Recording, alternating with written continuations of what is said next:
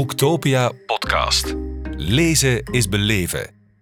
Met Katrien Steyaert.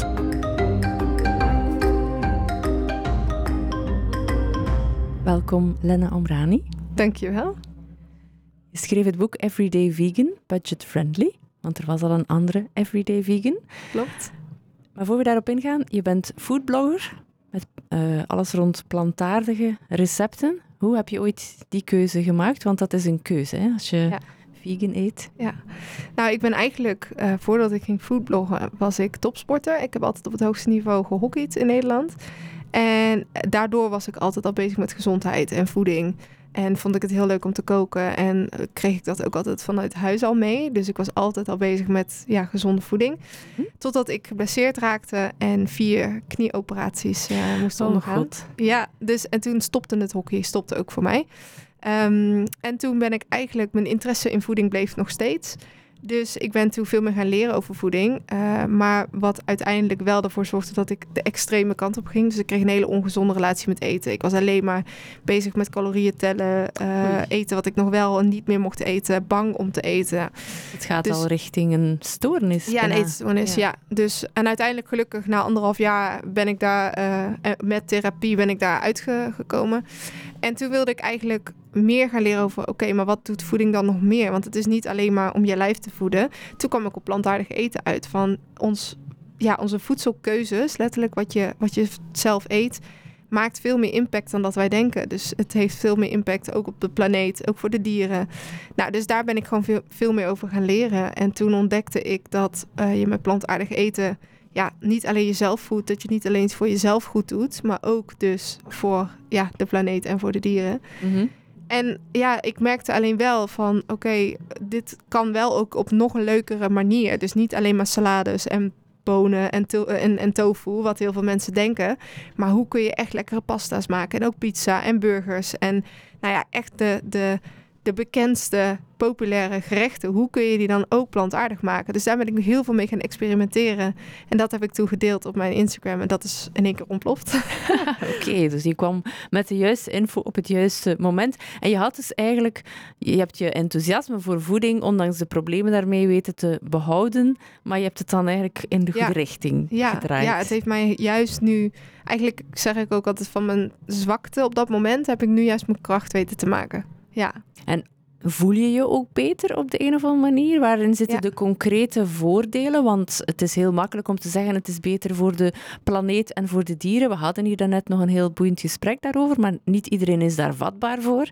nee. En dan denk ik, ja, soms kan het gewoon een argument zijn om te zeggen, doe het dan gewoon voor jezelf. Ja, precies. Nou ja, wat ik eh, zelf heb gemerkt, lichamelijk gezien, is dat mijn huid werd heel eh, rustig. Ik had een hele onrustige huid, voornamelijk doordat ik zuivel at. En dat zie je ook bij heel veel eh, mensen, dat ze of buikklachten krijgen, sowieso vaak lactose-allergie Hm? hebben. Ehm, dus dat merkte ik heel erg. Mijn huid werd heel erg veel, veel rustiger, veel beter.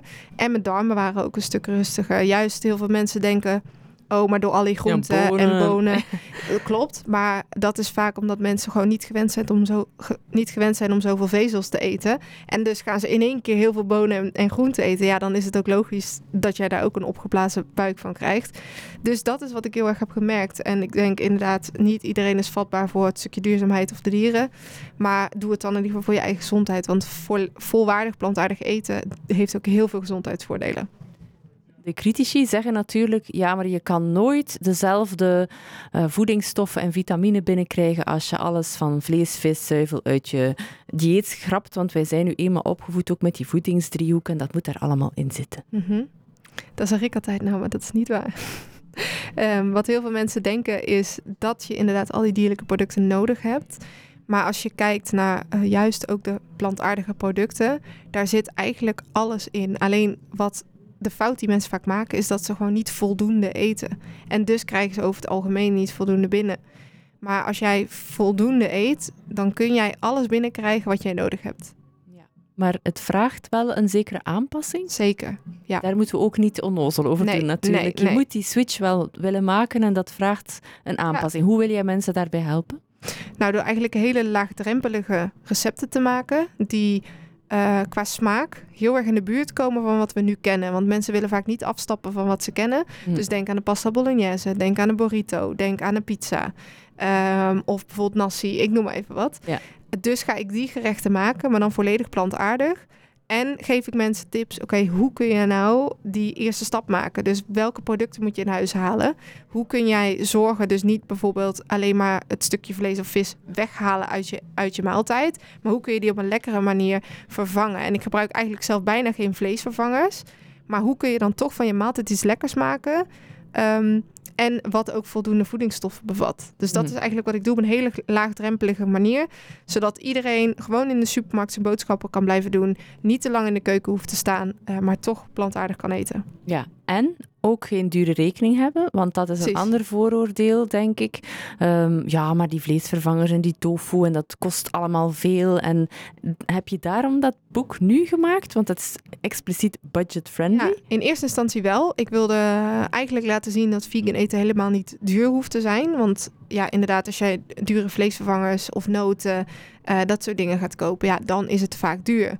Maar als jij pulvruchten koopt of je koopt inderdaad tofu, tofu is eigenlijk heel goedkoop, eh, of tempeh, dat soort dingen, dan, eh, dan, ja, daarmee wilde ik dus laten zien van dat hoeft helemaal niet duur te zijn. Maar nu, en dat is het leuke, we leven nu natuurlijk in een tijd dat alles veel duurder is geworden. Dus is het nu voor iedereen. Het is niet alleen om te laten zien dat vegan duur is, maar dat ik überhaupt maaltijden kan maken die onder de 3,50 per portie zijn. Ja. Eh, en die zijn toevallig ook vegan. Dus nu is, is er een soort van shift gekomen omdat de prijzen zo zijn gestegen. Ja, dus we hebben helemaal geen excuus meer. Nee. Wat ik wel fijn vind aan je boek, is dat je ook ehm, slimme tips geeft. In de zin van, eh, we denken dan dat het duur is, omdat we bijvoorbeeld eh notenpasta's moeten kopen. Maar dan zeg jij, nee, koop de gewone pindakaas. Dat Ja. is even goed en veel goedkoper. Of, ik weet niet, zijn er nog andere voorbeelden die heel essentieel zijn? Ja, nou ja, ik geef ook altijd als tip van eet met het seizoen mee. Want Mm. nu zitten we in de herfst, pompoenen, wortel, aardappel. Dat is nu natuurlijk in overvloed, dus is het ook veel goedkoper. Eh, als jij in de winter aardbeien gaat kopen, ja, dan zijn ze één vaak helemaal niet lekker en ze zijn ook super duur. En je Dus bent dat- ook gewoon slecht bezig dan. Ja, eigenlijk wel. Ja, het is, het is gewoon niet echt de meest duurzame optie. Eh, en qua smaak is het ook gewoon minder lekker. Dus eet met het seizoen mee. Dat is ook altijd wat ik zeg. En probeer gewoon echt van tevoren een beetje te plannen wat je maaltijden zijn voor de komende week. Je ziet heel veel mensen die met honger eh, naar de supermarkt gaan. Dat is sowieso al niet handig. Heel gevaarlijk. Heel gevaarlijk. Of mensen die elke dag boodschappen doen. En ik merk dat als je dat doet, dan ben je aan het einde van de maand ben je veel meer geld kwijt. Dan als jij één, misschien max twee keer in de week boodschappen doet. En dus in bulk inkoopt. Dus ja, ehm, want dan doe je het daar ook gewoon mee. Dan word je ook creatief met wat er nog is. Dan ga je Ja. niet nog eens... Ja, dat is waar. Wat ik ook een interessante vond was... eh, ga door je knieën in de supermarkt. ja, onderop heb je natuurlijk de, de, de, de bulkverpakkingen. En ook vaak de, de goedkoopste eh, opties. Ja, Want op ooghoogte staan de duurste dingen. ja, en ook de meest, vaak de meest ongezonde dingen. Omdat ja, de, de, de bedrijven die dat, die dat verkopen aan ons, die willen natuurlijk dat wij geprikkeld worden door alle suikers en de lekkere kleurtjes en dat soort dingen. Dus ja, dat is zeker een goede tip. Ja, Je hebt ook weekmenu's erin gezet als dan dus voor dat plannen? Ja. Om te helpen? klopt. Dus eigenlijk meer om te laten zien hoeveel je ook met deze gerechten aan het einde van de week kwijt zou zijn als je dat allemaal zou maken. Ja. Ja, en dan eh, ben je niet heel veel geld kwijt. Nee, en dat, maar dat is vaak wel de puzzel. Dat is vaak ook de drempel voor mensen. Ja, je hebt niet altijd de tijd of de mentale ruimte om een hele mooie, gebalanceerde planning te maken voor een hele week. Nee. Daar kruipt, ja, ik zeg het, heel veel energie in. Heb je dat een beetje willen ondervangen? Ja, en, en wat ik ook vaak als, als tip geef is... je hoeft niet een hele maaltijd misschien vooruit te plannen. Je kan ook verschillende onderdelen van een maaltijd, componenten... kun je ook voorbereiden. Dus bijvoorbeeld wat ik vaak doe is... ik kook bijvoorbeeld wat rijst. Dat kan ik, daar kan ik drie dagen mee vooruit. Ik rooster of kook of stoom wat groenten. Ehm, ik maak bijvoorbeeld een lekkere saus of een dressing of een soep. Nou, en dan kan ik, die kan ik dan later in de week... kan ik dat gewoon gebruiken voor verschillende maaltijden. Dus Mm. bijvoorbeeld bij mijn lunch maak ik een wrap. Nou, die hoef je natuurlijk sowieso niet te maken. En dan pak ik die groenten erbij. S'avonds wil ik eh, bijvoorbeeld rijst. Nou, dan pak ik de rijst en dan pak ik de saus en weer de groenten erbij. Dus dat is eigenlijk wat ik ook mensen vaak aanraad. Van als jij niet een type bent die eh, een hele maaltijd vooruit wil maken voor een x aantal dagen. Of je wil niet elke keer hetzelfde eten. Maak dan, bereid dan verschillende componenten en maak er uiteindelijk een andere, ander gerecht van. Het Het is natuurlijk, het vraagt wel een soort mentaliteitsswitch, hè? Ja, maar ik denk dat als je bewust wil leven, en ik denk dat dat voor heel veel mensen gezond is, want als jij daarmee bezig gaat zijn, ga jij je op alle fronten beter voelen. Het is echt investeren in je gezondheid en niet alleen qua geld, ook qua tijd. En dat doe ik heel graag. Dus ik denk dat uh, ja, als mensen dat willen, ja, dan moet je er wel even wat voor over hebben. Maar uiteindelijk wordt het ook weer een gewoonte. En dan wordt het onderdeel van je routine. En dan gaat het niet meer zoveel tijd kosten omdat het zo normaal is geworden. Ja, dan moeten we daar gewoon even over dat drempeltje natuurlijk. Wat je zegt, eh, je doet dat door ook zo lekker mogelijke recepten erin te zetten. We kunnen ze natuurlijk niet allemaal opnoemen. Maar kan je er eens eentje uitpikken waarvan je zegt, dit mag je mij op elk moment van de dag voorzetten? Oeh, dat is een goede vraag. Um, nou, ik heb één gerecht nu en nu begint het natuurlijk wat kouder te worden. Ik heb een vegan uh, uh, erwtensoep en die vond ik echt zo lekker. Ik had dan uh, erbij als, uh, ja, om het een beetje zout te maken, had ik bacon. Bacon gemaakt van kokos. Ja? Uh, met verschillende okay, kruiden. Hoe doe je dat? Ja, Zullen veel mensen vragen? Van die kokosflakes, weet ja? je wat ik dan bedoel? Mm -hmm. Dus niet de geraspte kokos, maar echte kokosflakes. Als je dat mixt met een beetje sojasaus en gerookte paprika poeder en je roost het tot in de oven, wordt het heel knapperig. Je proeft geen kokos meer en het heeft de rooksmaak van bacon. Nou, dus die doe ik dan bij de winterse erwtensoep. Nou, en ja, daar kun je me nu echt, zeker met dit koude weer, kun je daar elke dag wel voor wakker maken. En hoe kom je dan op zulke ideeën? Is dat gewoon trial and error of zit je dan echt alle soorten andere sites en accounts en zo af te schuimen om nieuwe ideeën op te doen? Het is een mix. Ik, uh, wat, ik, wat ik nu ook vaak doe is gewoon een, een bekend gerecht wat helemaal niet vegan is, probeer ik dan vegan te maken. En ik, ik, kijk ook natuurlijk, ik doe heel veel inspiratie op, ook bij niet-vegan chefs. Gewoon, oké, okay, wat, is, wat zijn lekkere smaakcombinaties? En dan probeer ik daar zelf mijn plantaardige variant van te maken. Ja. Uh, en er zijn ook echt wel een aantal bekende vegan chefs die al heel veel uh, hebben geprobeerd. En ja, dat probeer ik dan weer op mijn eigen manier uh, te maken. Oké, okay. en nu is het gewoon aan ons om het te doen. Ja. Goed. Heel erg bedankt voor je komst, Lena Omrani. Ja, graag gedaan. Dankjewel.